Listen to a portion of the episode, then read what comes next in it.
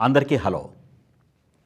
ఆలపాటి చమక్కులు కార్యక్రమంలో ఇవాళ ఎపిసోడ్కి స్వాగతం సుస్వాగతం. ఇవాళ మనం మాట్లాడుకునే విషయం వాగ్బాణాలు. బాణాలు మనందరికీ తెలిసినవే. ధనుస్సు ధనుస్సు మీద ఎక్కుపెట్టి వేసేటువంటి బాణాలు. వాటినే విల్లునమ్ములు అని కూడా అంటాం. ఆ అమ్ములు ఉండేటువంటి పొది అంబుల పొది. ఈ అంబుల పొదిలో నుంచి యుద్ధం చేసేటప్పుడు రకరకాల బాణాలని ప్రయోగిస్తూ ఉంటాడు యోధుడు. అవి బాణాలు. ఈ బాణాలు ఏ పుల్లతోనో కొయ్యతోనో మాత్రమే కాకుండా రేకు తదితర లోహాలతో తయారు చేసేటువంటి బాణాలు కూడా ఉంటాయి. ఆయా బాణాల పదార్థాన్ని బట్టి వాటి తీవ్రత అవి తగిలితే కలిగేటువంటి తీవ్రత ఉంటూ ఉంటుంది. ఒక్కొక్క బాణానికి ఆ అంచున విషం రాసి ఆ విషసిక్త బాణాలని ప్రయోగించినటువంటి సందర్భాలు కూడా ఉన్నాయి. మన పురాణాల్లో కానీ మన చరిత్రలో కానీ ఒక బాణం అంబుల పొదిలో నుంచి బయటకు వచ్చి ధనుస్సు మీద సంధించి అలా వెళ్ళిన తర్వాత వేగంగా దాన్ని శరవేగం అనేది అందుకే. శరం అంటే బాణం. శరవేగం అంటే బాణం వేగంగా వెళుతుంది కాబట్టి శరవేగం అనేటువంటి ప్రయోగం వచ్చింది. అలా వేగంగా వెళ్ళినటువంటి బాణం తన గమ్యస్థానానికి చేరి తన లక్ష్యాన్ని చేరుకొని బాధిస్తుంది ఛేదిస్తుంది వేధిస్తుంది తగులుతుంది. అక్కడ గాయం అవుతుంది. ఒక్కోసారి ప్రాణం కూడా పోతుంది.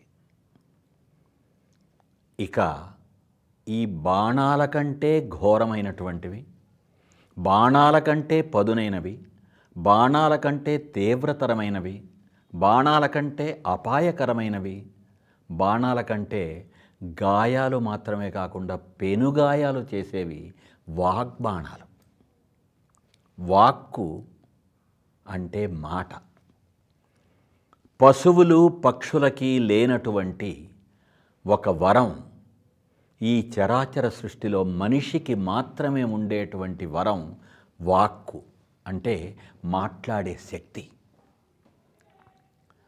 వాణి తన వరప్రసాదంగా ఈ నాలుక సహాయంతో కమ్మదనంగా కమ్మదనాన్నిస్తూ ఈ నాలుక సహాయంతో కమ్మదనం ఒలికేలాగా తీయదనం ఒలికేలాగా మాట్లాడే శక్తి మనిషికిచ్చింది అందుకే మనిషిని మనిషిని కలిపేది మంచి మాట.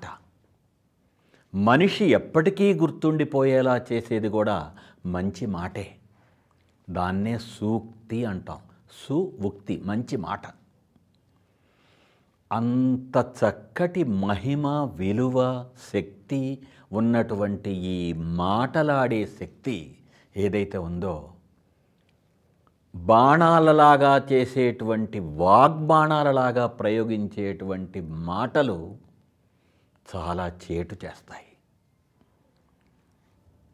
ఆలోచితంగా కానీ అనాలోచితంగా కానీ ఈ నరం లేని నాలుక ఇష్టం వచ్చినట్టు మాట్లాడేటప్పుడు ఇష్టం వచ్చినట్టు వదిలేటువంటి వాగ్బాణాల వల్ల ఒక హృదయం గాయపడుతుంది. ఒక హృదయానికి తీరని గాయం ఏర్పడుతుంది. మనకు ఒక పాట ఉంది తనువుకెన్ని గాయాలైనా మాసిపోవు నేనాడైనా మనసుకొక్క గాయమైనా మాసిపోదు తుదిలోనైనా అని. అంటే శరీరానికి ఏదన్నా ఎక్కడన్నా ఏదన్నా అవయవంలో ఏదన్నా భాగంలో అయ్యేటువంటి గాయం ఒకరోజు కాకపోతే ఒకరోజు తగ్గిపోతుంది మానిపోతుంది. అదే ఈ కటువైన పదునైన అనవసరమైన వాగ్బాణాల వల్ల కలిగేటువంటి హృదయ గాయం ఏదైతే ఉంటుందో అది ఎప్పటికీ మాసిపోదు.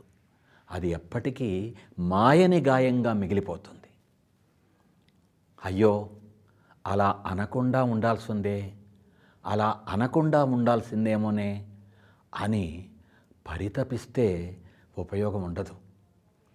ఒకసారి ఈ నరం లేని నాలుక నుండి ఒక మాట అక్కరలేని విధంగా అక్కరలేనంత పవర్తో అక్కర్లేనంత నెగటివిటీతో వెలువడిన తర్వాత ఆ మాట వెళ్ళి గుండెలకి గాయం చేస్తుంది.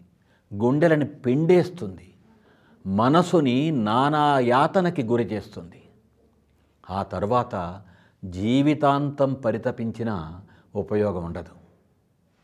అందుకే దైవప్రసాదమైనటువంటి ఈ వాక్కుని వాక్ శక్తిని వాక్ శక్తిని వాక్ శుద్ధిని పరమ పవిత్రంగా జాగ్రత్తగా ఆలోచితంగా మితంగా వాడుకోవాలి.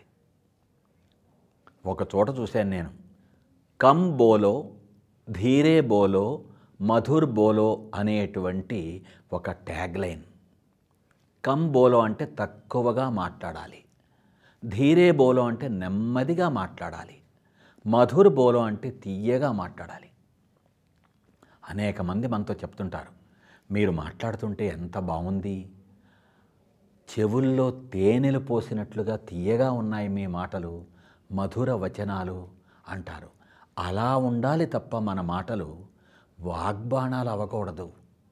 మన మాటలు నాదేమీ తప్పు లేదు ఈ నరం లేని నాలుకేదో అందిలే అని సరిపుచ్చుకుంటే కుదరదు సరిపెట్టుకుంటే కుదరదు మభ్యపెట్టుకుంటే కుదరదు.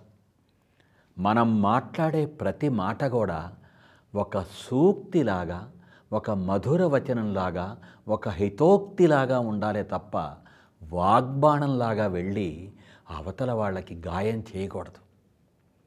అలా చేస్తే ఆ గాయపడ్డ హృదయం ఎప్పటికీ కోలుకోదు.